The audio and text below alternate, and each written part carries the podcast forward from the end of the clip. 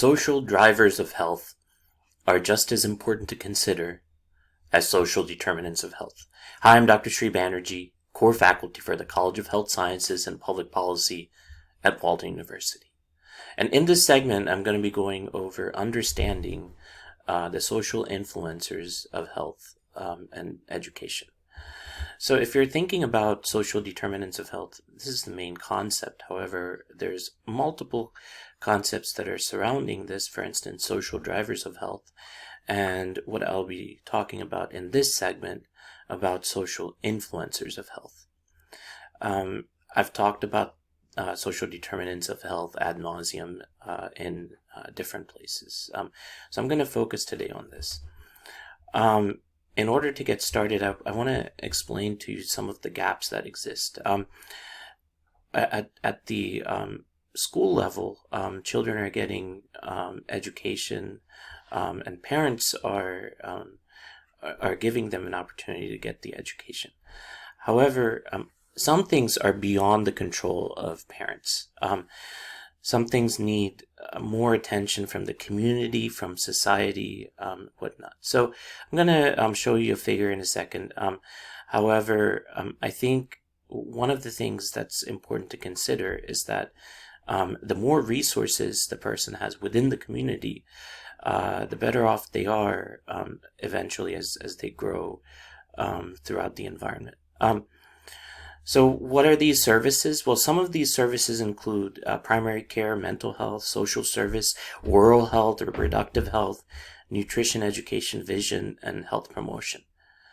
Um, and then building on a strong foundation, um, providing comprehensive school mental health systems, um, and school based health centers.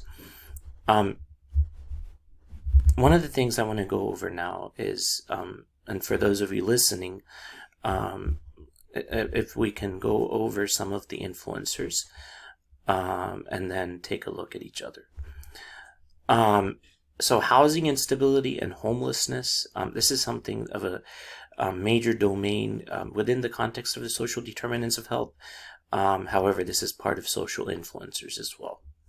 Uh, community violence, this is not something that's focused in social determinants of health. however, I've uh, done a lot of research in this, um, and this has, um, for instance, firearm use. Um, I've had um, I've created maps throughout the United States um, of where their firearm use um, and where it's higher proportion of that. unemployment is not something that is focused on parental unemployment or underemployment, and this has something to do with the age group that uh, is being focused on. Um, food insecurity, again, um, not a main uh, a topic in terms of social determinants of health.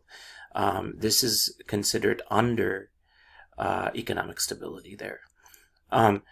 Um, trauma and adverse childhood experiences, this is not even considered in any model. Um, and so uh, this is something that should be considered. Um, and then the final two are point or poor access to services and support, and then unsafe or um, inadequate physical space.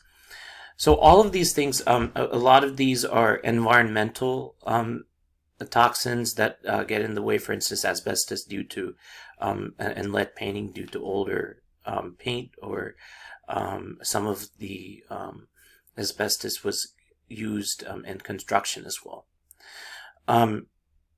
So let's take a look at influencers. Um, social determinants of health refer to the characteristics in a child's surroundings that affect a wide range of health, functioning, prevalence of risks, and quality of life outcomes. In other words, the social, environmental, or economic conditions in which individuals are born, live, learn, play, work, worship, and age to highlight the potential for positive change when social and environmental factors are identified and addressed early on, the term influencers has been favored over determinants. Research underscores that social influencers of health, not only positive or negative on the health of an individual chi- child, they can also drive student educational outcomes. And that's where the word um, driver uh, um, is coming from. Um, however, influencers uh, they propose that term um, and this is social influences of health and education, to reflect social and environmental factors that affect the growth, development, and well-being of school-age children, youth, and their families. So um, the most important uh, difference here is that social influencers of health are um, looking at focusing on school-age children, youth, and their families, and um, receiving services um, in these areas.